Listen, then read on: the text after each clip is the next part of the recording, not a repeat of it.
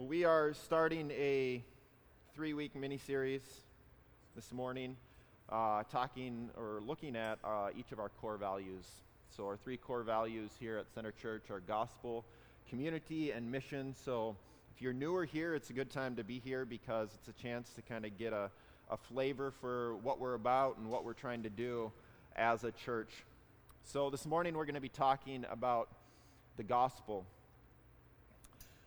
We would say that the gospel is, is the point of everything that we do. It's kind of the foundation, it, it's, the, it's the beginning, it's the end, it's the, the motivation for everything that we do, it's the goal for everything that we do. And then flowing out of the gospel, and we're going to look at these things the next couple of weeks, is the idea that the gospel creates community. And so Jesus' church is formed, so we're gathered. We want to encourage us to be in depth of relationship with one another so that we can walk through life with each other. We can embody the gospel to one another. We can encourage and correct one another. So the gospel creates community, and then the gospel compels mission as well. We don't believe the gospel just so that we then can put our feet up and enjoy it ourselves, but in the same way that Paul says uh, the gospel was delivered to him, he received it, and then he went to deliver it to others. We want to do that as well. We want to receive, believe the gospel, and then we want to deliver it to others also. So everything flows from the gospel, though, and that's what we're going to look at this morning. So I want to make, as we get going here, before we look at our uh, scripture text, I want to make just a few comments about the gospel. So, what, what is the gospel, first of all? Because it's really easy to just assume. It's a really churchy word.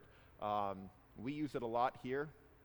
And so we always want to try and be explicit about uh, theological terms that we're utilizing uh, so that we're never losing people. We're never like just talking over people's heads. So, what is the gospel? The Greek word is uh, euangelion, uh, which means the good news of the Messiah. It means good news. But uh, specifically, or more specifically, we would say it's the good news of Jesus. So the gospel is Jesus' life, death, and resurrection.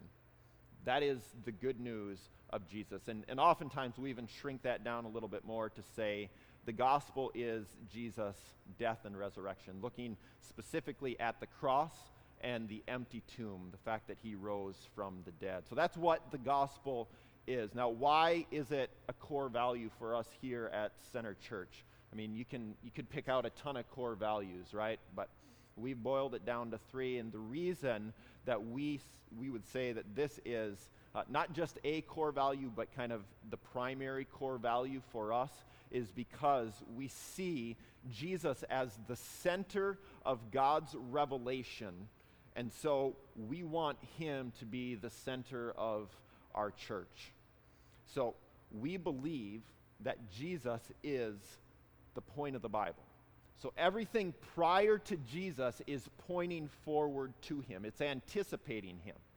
And then where we're at today, everything that has happened after Jesus is pointing back to him. So everything revolves around Jesus, it revolves around the gospel.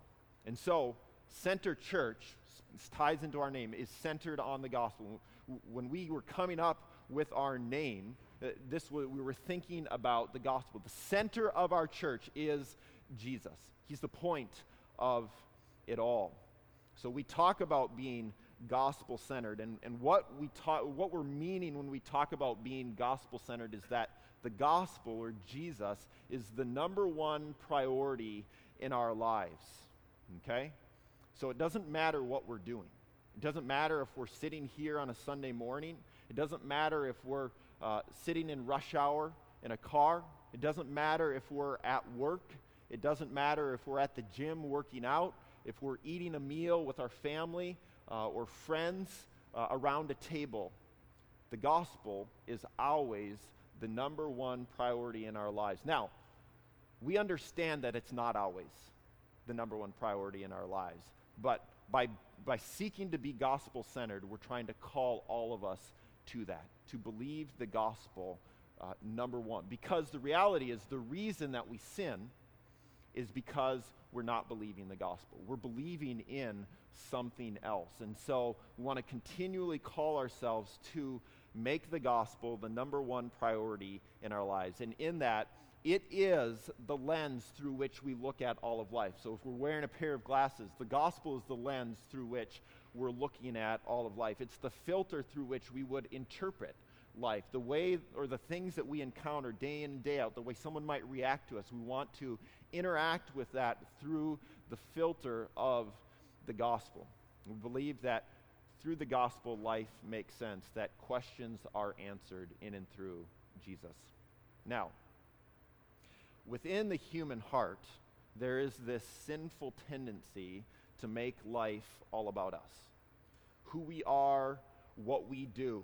And this manifests itself in the Christian life by deceiving us to think that once we believe in Jesus, once we believe in what Jesus has done, that then we move on to what we can do for Jesus. Okay, so when that happens, Jesus kind of takes a back seat. He gets pushed to the side. We move beyond the gospel in a sense. So we could say that we assume it rather than making it a priority or pervasive or explicit. We just assume that the gospel is there in the background. So, one way that this can take uh, form in a church is uh, you could go to a church and you can listen to the pastor preach a sermon. And then when you get to the end of the sermon, the pastor says, Here's four things that I want you to do this week in order for you to, to thrive in your Christian life, in order for, maybe implied, in order for you to be a good Christian. Do these four things. And then what ends up happening is week after week, you get another three or four things. And by the end of the year, you've been given 250 things. And what happens with those things is they begin to become a burden on you. And you can, your Christian life can become really scattered. Well, I was supposed to do these four things last week. Now I'm supposed to do these three things. And, and what ends up happening is there's all these rules, these moralistic things that you're supposed to do. And we begin to believe that the Christian life is about what we do, not what Jesus has done. And when we do this, and we all do this. But when we slip into this thinking, we begin to find ourselves feeling pride or despair. Oftentimes we don't feel it, we're, unconscious to it. But on days when we are knocking it out of the park, like we have got our stuff together, we will be prideful because we will think, I am a good Christian. Now, we probably won't think that that explicitly, but that's kind of the undercurrent uh, on the good days. And on the bad days, we will despair because we will realize that we can't do it. We can't save ourselves. We can't be good enough. We can't follow enough rules, and so we will despair. And this gets really tricky because we oftentimes will still say that in the background, the gospel is there. It's still there. It's still kind of the foundation. But what ends up happening then is we effectively trick ourselves because we really are not trusting Jesus. We're trusting in our ability to follow Jesus' commands, and that becomes the basis for our salvation. And we never want to move towards that. We always want the gospel to be explicit because ultimately, then, what, ha- what happens to us is we end up living just like the Israelites in the Old Testament. God gave them Ten Commandments they could not keep them. They failed over and over and over. They proved to us that it's impossible for anyone to be like Jesus. And so it would be foolish for us to live that way as well, to think that we can be something that the Israelites could not be. Only Jesus can be Jesus. So let's let Jesus be Jesus, and then let's do what he calls us to do to believe the gospel, to trust in Him. The other thing that can happen here is uh, if, it, if it's not just about following Jesus' rules, okay, the commands that He gives, Jesus can also then just become a convenience to us. We'll go to Him when we really need Him, when life gets bad or we're really hurting or we don't know what else to do. We'll go to Him at those times. And Jesus says, no, all the time. Depend on Him day and night. Be looking to Him running to Him, trusting in Him at all times. So Christians are called to believe the gospel, and even the power to do that is found in and through what Jesus has done. So we want to continually look to Him and hope in Him. Okay, so this morning, we're going to talk about the gospel. We're going to look at one verse, just one verse this morning. 2 Corinthians 5:21. Let me read this for us. For our sake he made him to be sin who knew no sin, so that in him we might become the righteousness of God. Let me read this one more time. For our sake God made Jesus to be sin, who knew no sin, so that in Jesus we might become the righteousness of God. This verse, uh, many theologians would look at this verse and say, this is one of the best uh, summaries of the gospel in and of itself. That this, this is a great way to uh, summarize uh, the whole of the gospel. Uh, many theologians have talked about this, have used the phrase the great exchange to talk about this verse. Martin Luther said this That is the mystery which is rich in divine grace to sinners, wherein by a wonderful exchange our sins are no longer ours, but Christ's, and the righteousness of Christ not Christ's, but ours he has emptied himself of his righteousness that he might clothe us with it and fill us with it. And he has taken our evils upon himself that he might deliver us from them. In the same manner as he grieved and suffered in our sins and was confounded, in the same manner we rejoice and glory in his righteousness. Sinners become righteous while Jesus, the righteous one, becomes sin. This is an amazing concept. This is the foundation of the gospel. So, what I want to do this morning is I just want to look at this verse and break down a number of phrases that we see in this verse. Before I do that, though, just a quick comment here about the context of this writing. So, this is the Apostle Paul that's writing this. He's writing to the church in Corinth. The Apostle Paul wrote basically two thirds of the New Testament. This church was known for its rebellion and for its sin. And the verse, the verse that we're looking at today happens to be found in, in the midst of uh, a chunk of verses that's talking about reconciliation. Okay? So Paul is writing about the gospel being a ministry of re- reconciliation. What he has co- been called to is a ministry of reconciliation. The fact of bringing people near to God, telling them about the good news of Jesus so that they then would be able to be brought near to God. And in verse 19, so this is two verses prior to the, the verse we're looking at, Paul explicitly states that in Christ, God was reconciling the world to himself. And this is what Paul has been drawn into.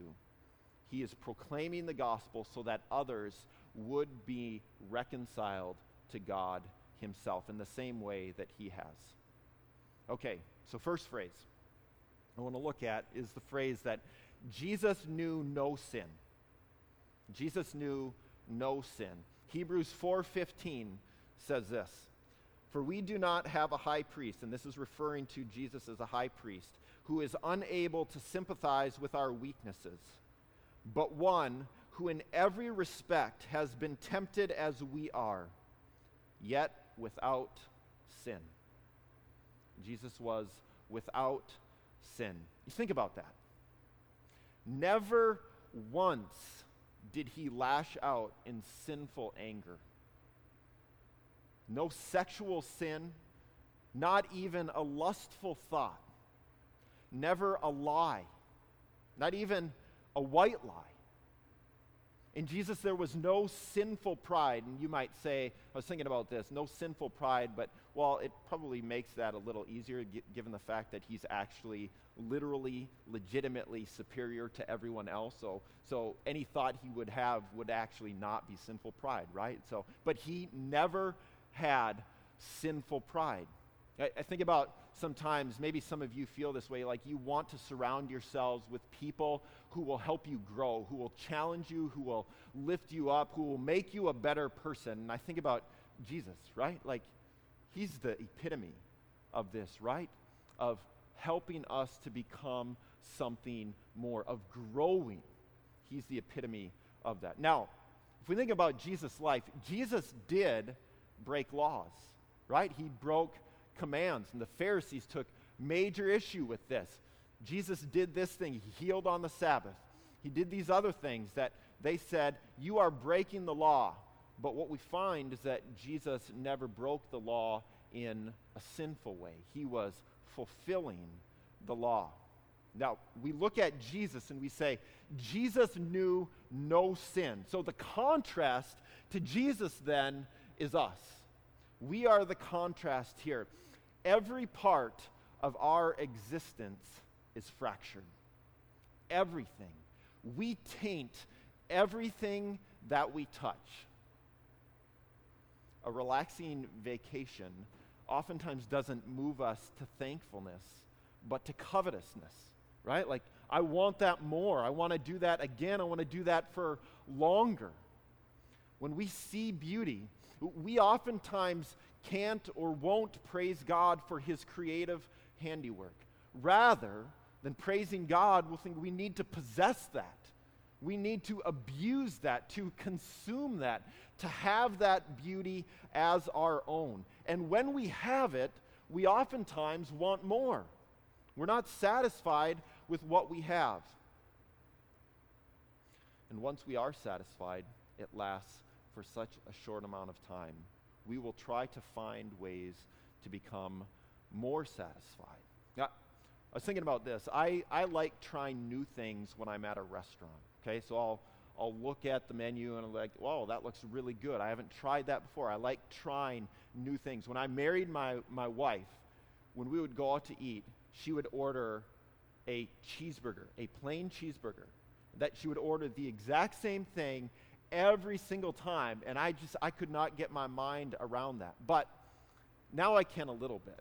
When I go to Chipotle, like I order the same thing every single time. I don't need to veer from that. I know what will satisfy me when I'm at Chipotle.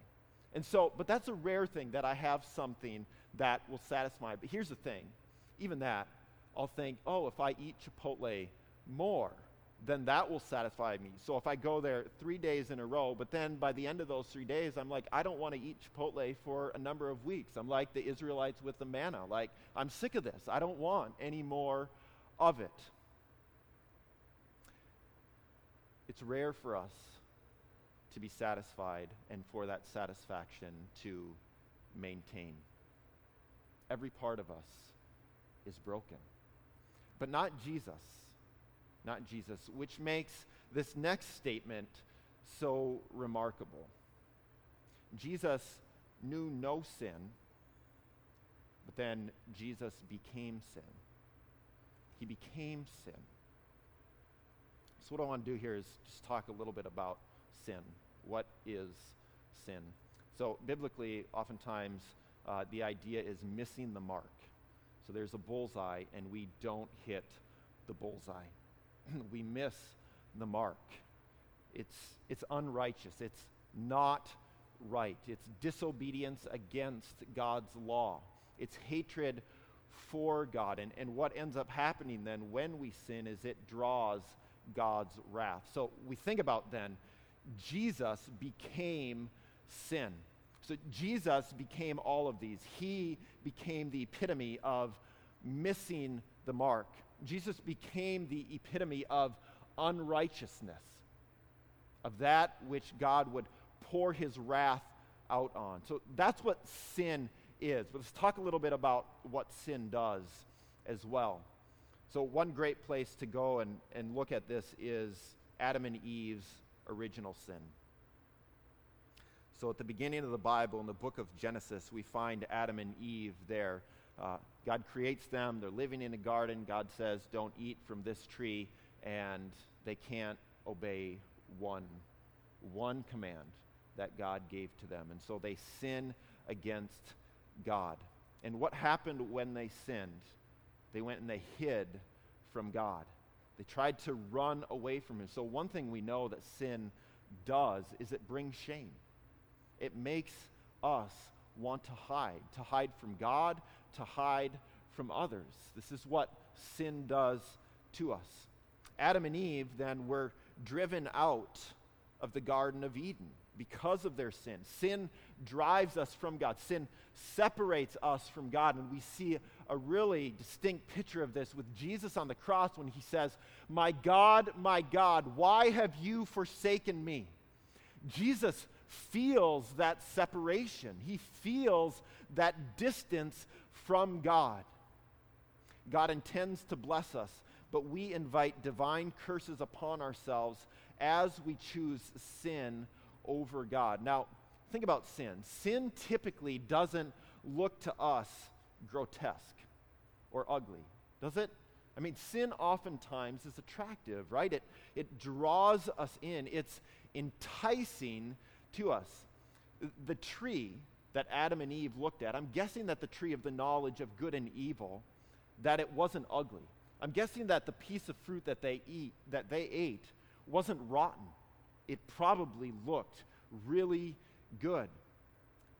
But the reality is, sin brings conflict and pain and struggle. Sin might look good, but it's going to be destructive. It is deceptive. So, what we know is that sin is grotesque, brutal, vicious, and horrific, even if it doesn't look that way.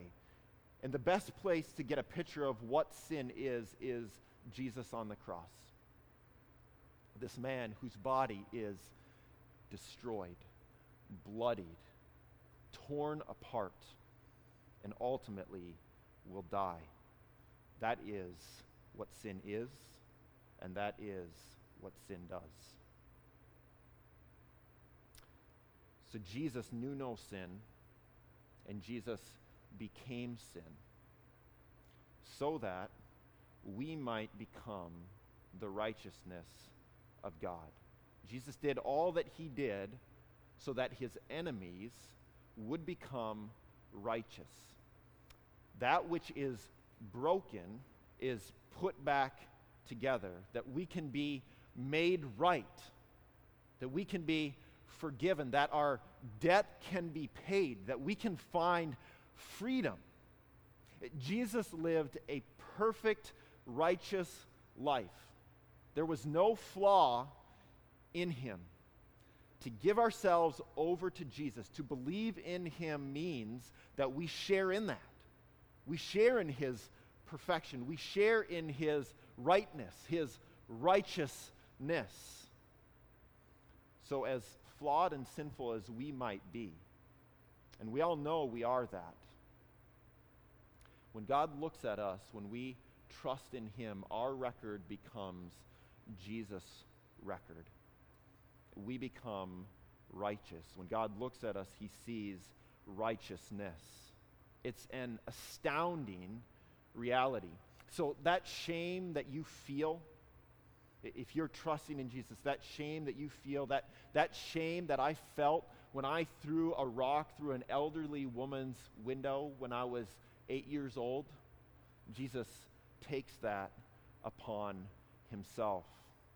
Those lustful thoughts and actions, Jesus takes those upon himself. Our cheating, our lying, our insecurity, our laziness, our fear, Jesus takes all of it.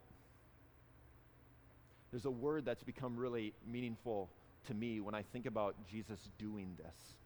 And that's the word is absorb. Jesus absorbs all of it. And this has taken on new meaning for me being a parent. Because I love my kids. I would die for my kids. And they're just jerks to me sometimes. Like they are mean. They hate me sometimes. They're sassy, disrespectful, disobedient. And as I look at the gospel, I see I am the exact same way to God. and He absorbs that. And I get this opportunity to interact with my kids and to absorb it, and it is immensely difficult. But even in the midst of the difficulty, I'm being reminded of the fact this is what Jesus did in a much better way than I'm doing right now. He absorbed my sin, He absorbs it right now. 1 Peter 2 22 to 24, uh, I think, captures this idea of absorbing really well. It says about Jesus, He committed no sin, neither was deceit found in His mouth. When He was reviled, He did not revile in return. When He suffered, He did not threaten. He Himself bore our sins in His body that we might die to sin and live to righteousness. By his wounds you have been healed. He takes it upon himself, he absorbs it for your benefit. And one thing I love about this, Jesus doesn't say that he loves a future vers- version of us, right? He's not saying clean yourself up, get your stuff together, and then I will make you right. Like I'll, I'll take the last leg of it. No, he absorbs it. He makes us right. He loves us in the midst of our messiness, our worst sin. He loves us there. So the jacked up, lazy Kevin, he forgives that Kevin, not a future version of Kevin, not a better version that I might envision. He loves and forgives and dies for me in all of my mess and for you in all of your mess. And, and it's not as though we look at this and be like, ha, Jesus is such a sucker. He got such a raw deal with this that, that we look at this and be like, oh, I see how this works. I'm going to just take advantage of this and I'm going to sin all the more. Not at all. If we understand what's going on here in this exchange, if we understand how Jesus is suffering for us, what he's accomplishing here, we won't want to take advantage of that. We'll want to receive that, believe in it, live in it all the more, and then give it to others so that others could know the same freedom and forgiveness that we know as well. Augustine was a theologian many years ago he speaks of what happened within himself when this exchange took root in him. He writes, How sweet all at once it was for me to be rid of those fruitless joys which I had once feared to lose. I love that phrase. Fruitless joys which I had once feared to lose. You drove them from me. You who are the true, the sovereign joy, you drove them from me and you took their place. O Lord my God, my light, my wealth, and my salvation. In this exchange, in the place of sin, we get righteousness, but, but with righteousness comes all these other good gifts as well hope and joy and peace, and the list goes on and on. So we become the righteousness of God. And then the last phrase I want to look at this morning two words in Him, in Jesus. None of this happens outside of Jesus. It's all directly, distinctly connected to Jesus. There's a theological concept known as union with Christ. When we're united with Christ, there's all of these these results, these positive realities that flow from being united with Him when we believe the gospel. Aside from Jesus, we cannot be forgiven. We cannot be righteous. We cannot find true freedom. We might find forms of freedom, but we won't find true freedom. Jesus is the key. In John 15, Jesus says, Abide in me for apart from me, you can do nothing. Be near to me, be connected to me, believe in me. For apart from me, we can do nothing. Without Jesus, we are spiritually bankrupt. We are lost. We are hopeless. Being in Jesus, and it's not like this second chance to then do life right. Like, oh, now I've figured it out. I'll stop doing all these things and I'll start doing life right in all these ways. No, Jesus is saying He is life. He is the life that we are looking for. Being in Jesus means we are hidden in Christ. He's our protector. We get lost in Him. Being in Jesus means we entrust ourselves to Him completely, everything. We acknowledge our sinful guilt. We understand that there's no other way for us to be saved except through Jesus. Jesus is our only hope, and so we trust in Him, in His sacrifice, in His love for us, in His death and resurrection. He provides the forgiveness that we desire and that we need and that we cannot find anywhere else. We are secure because we are in Jesus. There is none greater than Him.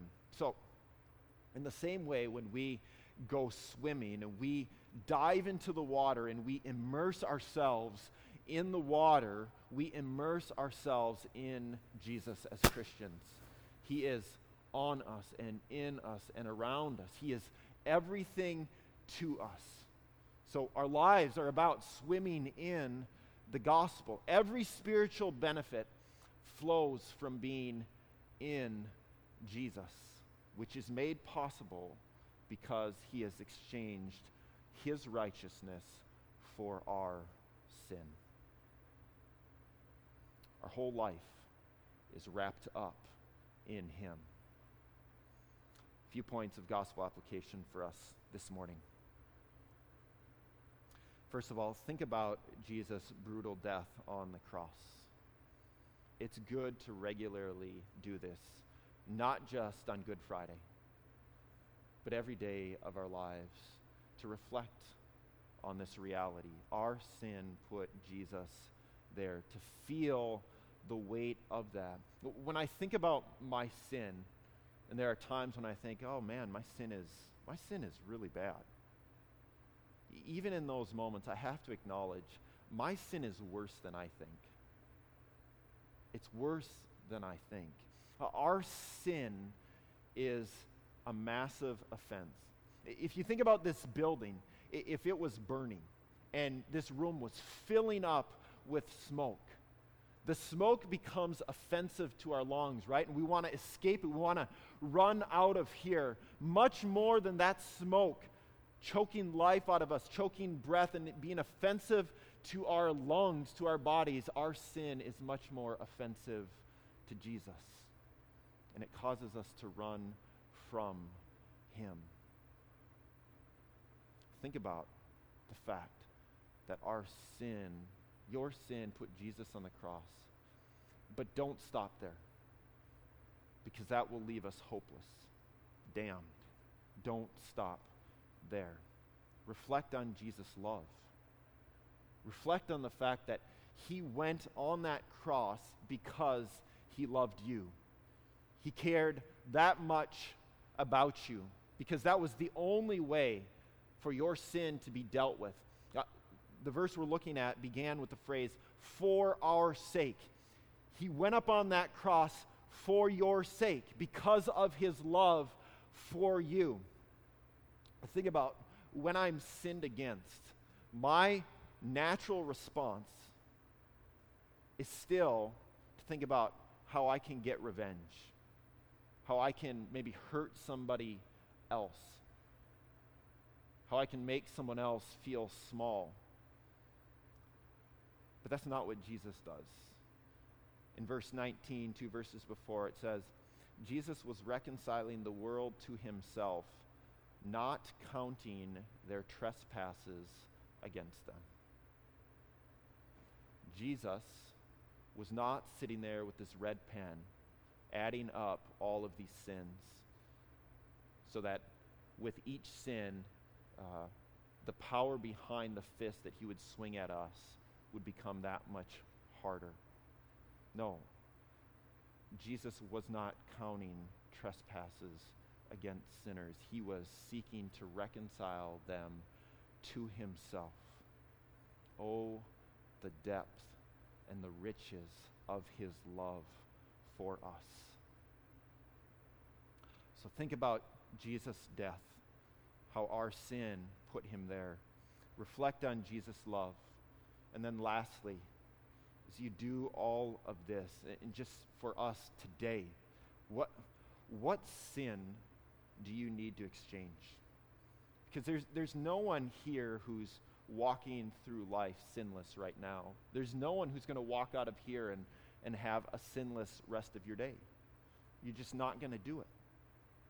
So, what sin do you need to exchange? Jesus makes the offer your sin for his righteousness. It's the best offer ever. There's not, you're not going to get a better offer when, when you walk out of here. You just won't. The reality is, your sin and my sin is dumb. Sin is dumb. For us to chase after it, to indulge in it, it's dumb. Don't be dumb.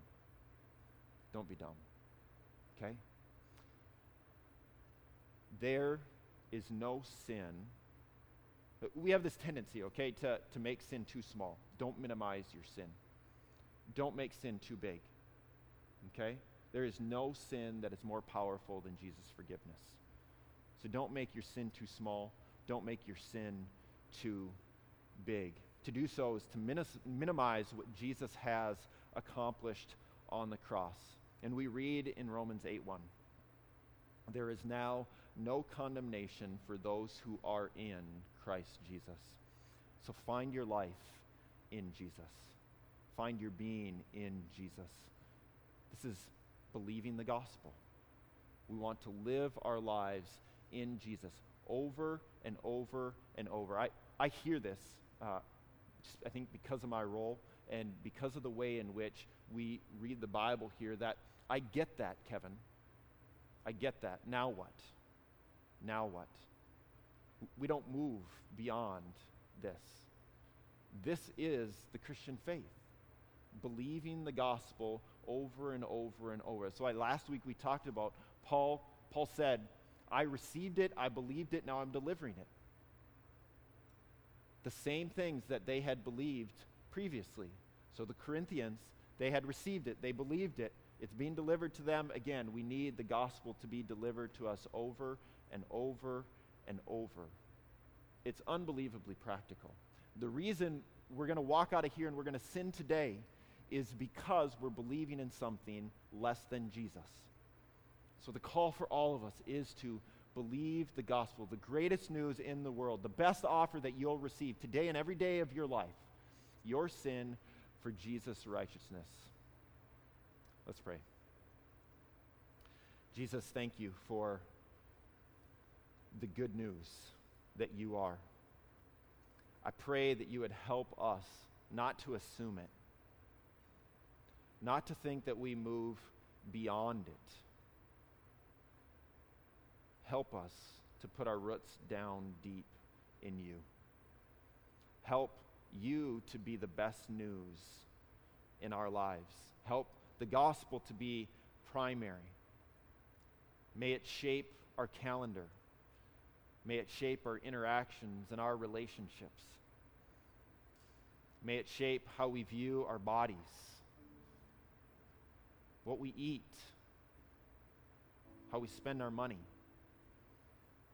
why and how we vacation,